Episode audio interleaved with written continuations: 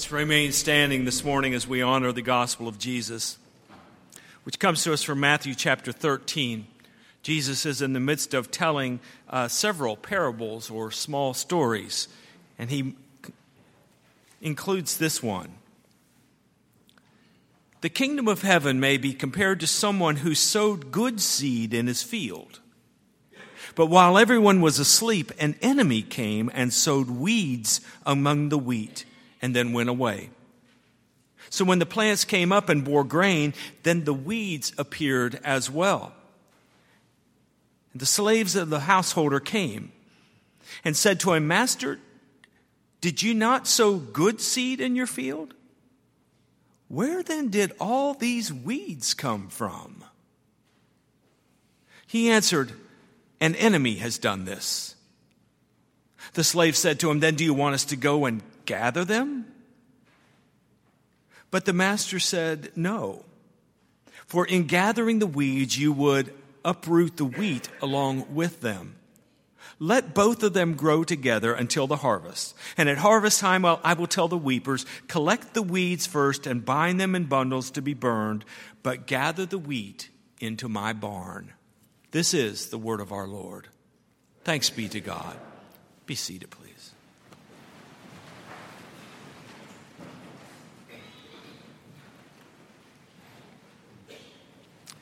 As we settle into the pew, let's also open our minds and pray together. That we might hear from you, great Spirit of love, the Word, the eternal Word that comes through words of sermon or scripture or song or even the silence. May we hear it, appropriate it, interpret it with our very lives, and live with great joy.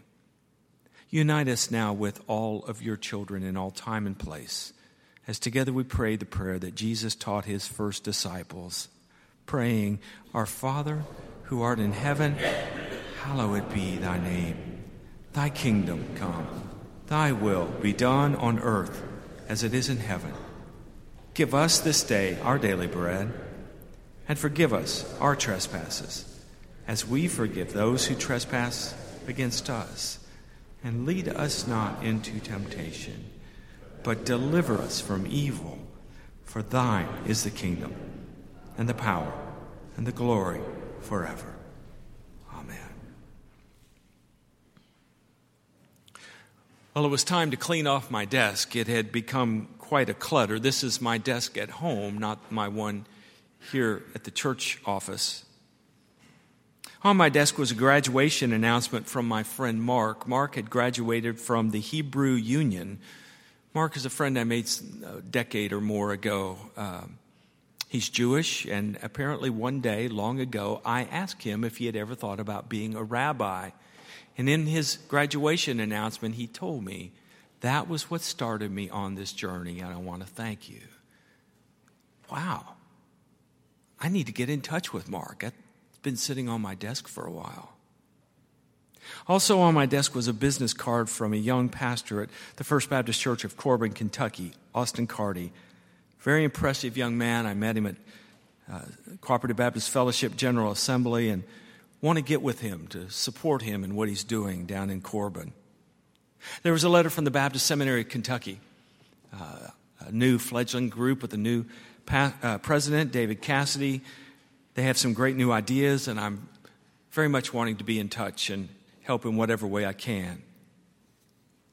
Always on my desk is a pile of articles and journals and books that Ken Johnson, a member of our church, sends me. Ken is single handedly keeping the U.S. Postal Service in business because he sends several times each week uh, different articles, journals, uh, uh, books that he's found, and they're all good. They're all really good, in fact, so you can't throw any of them away.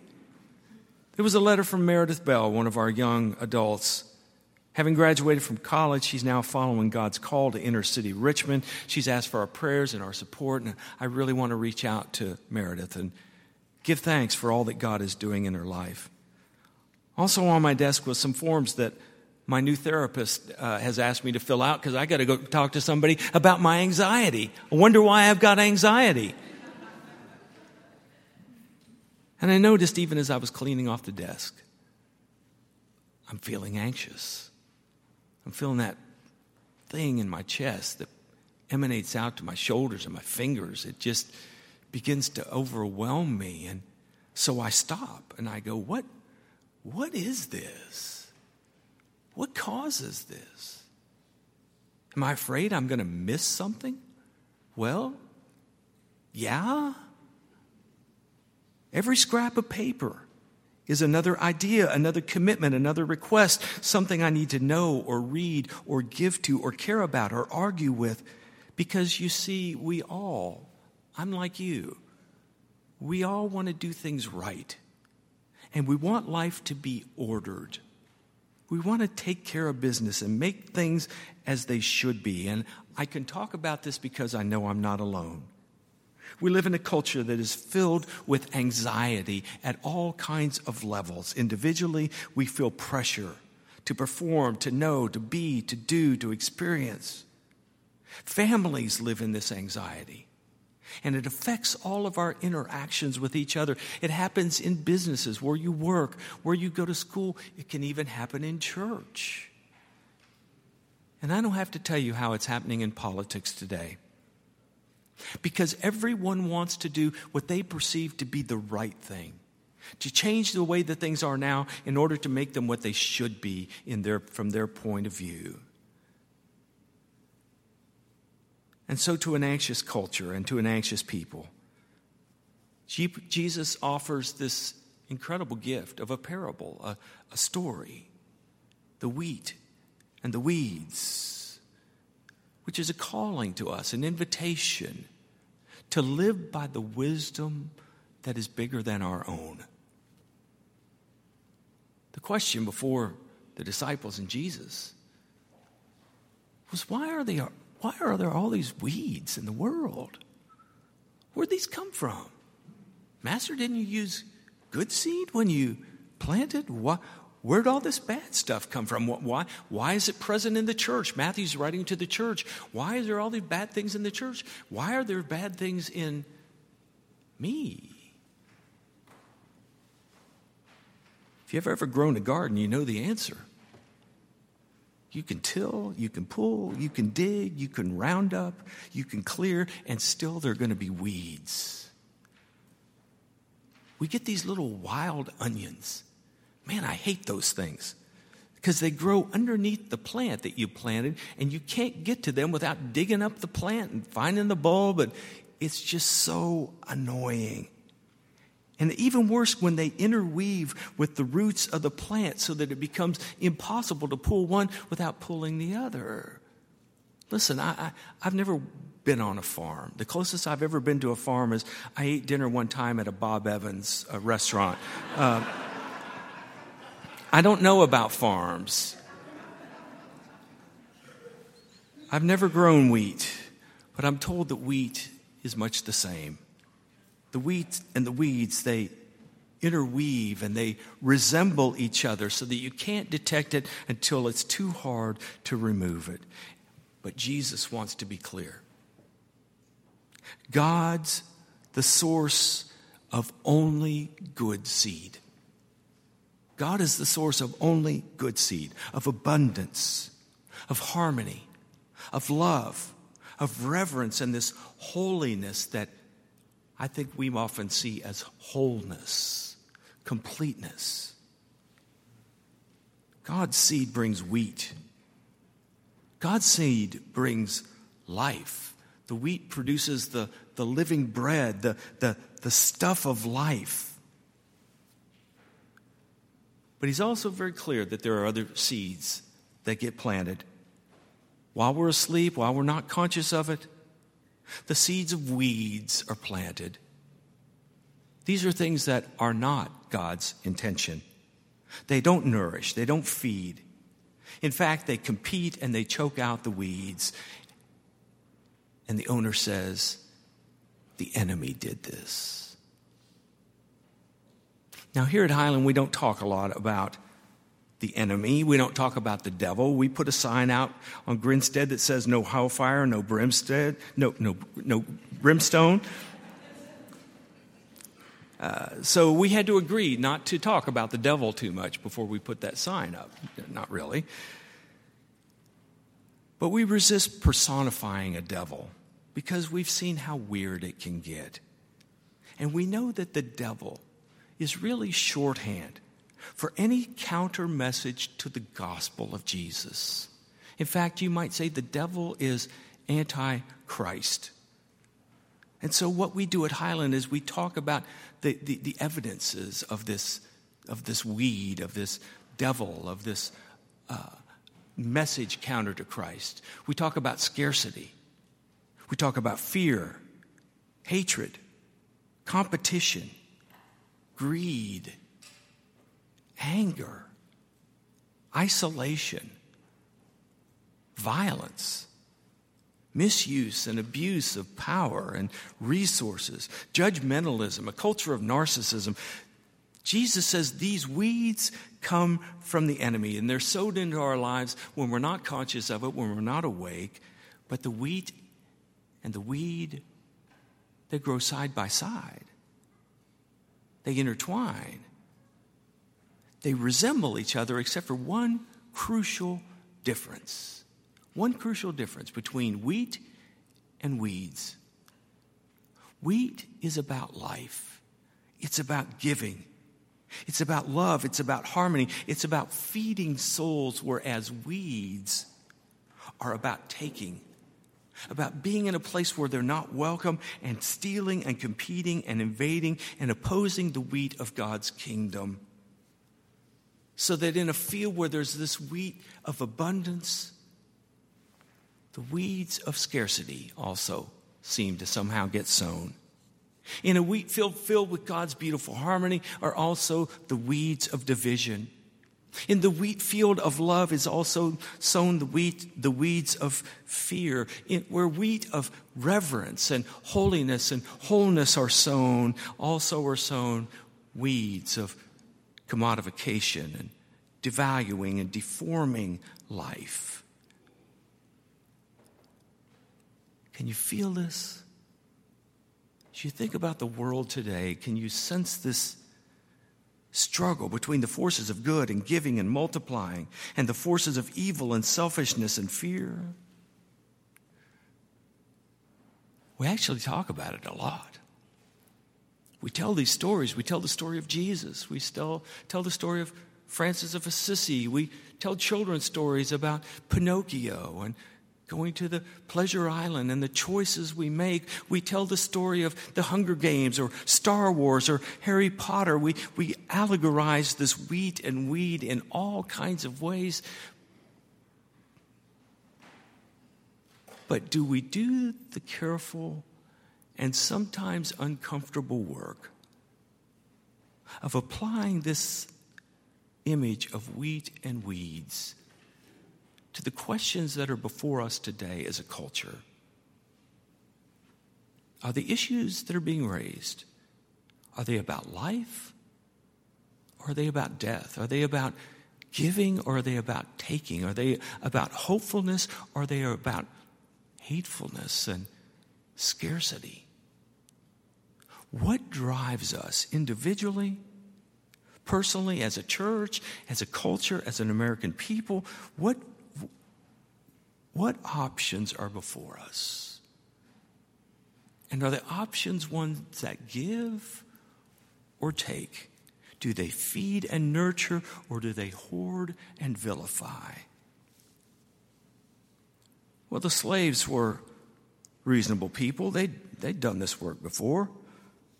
They assumed they knew what the master would want them to do. You, you want us to go round them up, right? Round up the weeds and bundle them up.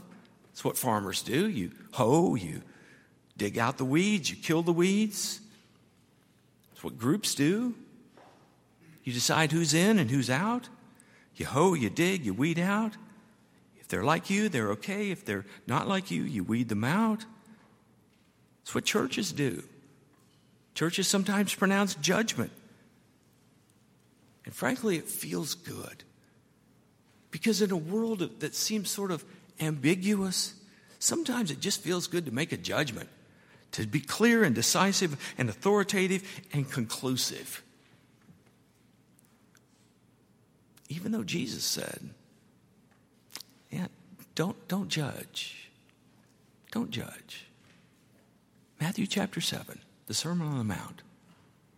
Don't judge so that you're not judged. The owner says, don't uproot the weeds. For in uprooting the weeds, you're also going to uproot the wheat as well. Let them grow together. And at the harvest, in the end, when, when the fruit is born, we'll separate them then. We'll bundle the wheat and we'll put them in bundles and we'll burn that. But the wheat we will put into the barns and it will feed people's souls. In other words, there is this invitation for us to have a kind of sacred patience. To let things unfold, reveal themselves. To trust the process, to trust that ultimately we will know them by their fruits. Besides that, we know our patterns. We know we are tempted to presume that we who got up on a Sunday morning and came to church on a rainy, dark day, we're the wheat, right? Just like last week, we're the good soil. Only we were reminded, nah, sometimes we're the hard soil. Sometimes we're the rocky soil. Sometimes we're the weedy soil. And sometimes we're the good soil. We are the wheat. But we're also the weeds. Sometimes we get lost on our way. And we find that we're always this mixture of wheat and weeds, good and evil. One, way, one day we're devoted, we're ready to storm the gates of hell, and the next day we're just a little apathetic and perhaps a little bit irritable. One day we're like Simon Peter saying to Jesus, You are the Christ, the Son of the living God. And Jesus saying in response, Yes, blessed are you, Simon, you're the rock. And the very next moment, Jesus has to turn to Simon Peter and say, Get behind me, Satan. Satan? So we live with more grace. We live with this sacred patience for others and sometimes even for ourselves because it may take a while to discern what's what and who's who. Lauren read the text for us earlier. Story of Jacob and Esau. Surely Jacob is a weed. I mean, this guy, he, he tricks his brother at birth. He tries to pull his brother back into the womb. Later on, he steals his birthright. He, he's, a, he's a cheater. He's a wimp. Get this guy out of here. And yet, in the text Lauren read, God speaks to this weed and says, I'm using you as an instrument of love. Through you, all the world will be blessed. You never know. I heard a story this week about a, a weed here in the highlands. This man who, back in the 70s, had a large marijuana operation. He owned some barns, some, some warehouses. He was growing all kinds of, of marijuana, and he got arrested for it. He was sent to prison for some years came back to the highlands, lived in this house. He was kind of a hoarder. He had a debilitating disease and just stayed to himself, except that he would visit with the neighbors, but no one ever came into his house. And his house was one of those houses on the block where you walk by and go, somebody's not taking care. Get this weed out of our neighborhood. So it was a surprise when he died. They found out that he actually left whatever he had, including his home, to a young girl who lived down the street he had befriended, a little girl from a working class home who would have never had any kind of opportunity in life, except now she owns a home in the Highlands. Was he wheat or weeds? It's like my nephew. He was a professional gambler in Las Vegas until he went bust and moved back to Ohio and opened up an illegal uh, uh, gambling house until it got busted. And he lives kind of hand to mouth in this little house that doesn't have uh, heat and electricity. They heat by a wood stove. And he lives there with his ex wife's daughter, who's a stripper, and their biracial child. And he also lives with his ex wife's brother and his wife, who are crack addicts. And you think, it's a house full of weeds. Burn that thing down. And then you go visit them. And you see the love between them the mutuality, the care, the support. It's, it's like nothing you and I would think of as family. But for them, it's family. Leave the weeds alone, said the owner. Let them be. Don't uproot them, or you'll uproot the wheat if you pull the weeds. Let them grow together, and at harvest we will separate them. And all the bad stuff will bundle up and burn. The wheat will put into the barns. And that's what happens. Ultimately, and in the end, all that is in us and around us that is shaped by the devil, this counter message to the gospel, this antichrist message of scarcity and fear and violence and narcissism, all causes of sin and all evildoers, says Jesus, will be bundled and thrown into the refining fire. Not people, things, attitudes, spirits, ideas burned up and put away, which is to say that what Jesus promises is this the world will ultimately be as God intended it. In the meantime, in the meantime, trust God and follow this way and truth and life, believing in the end only goodness will prevail. Thanks be to God. Let's pray together.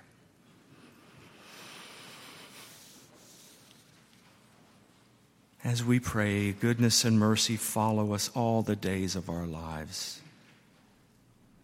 And so we dwell at home with you, God, forever.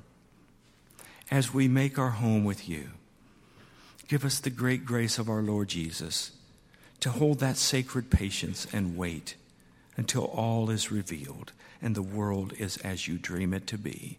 In your holy name and to your glory, we pray. Amen.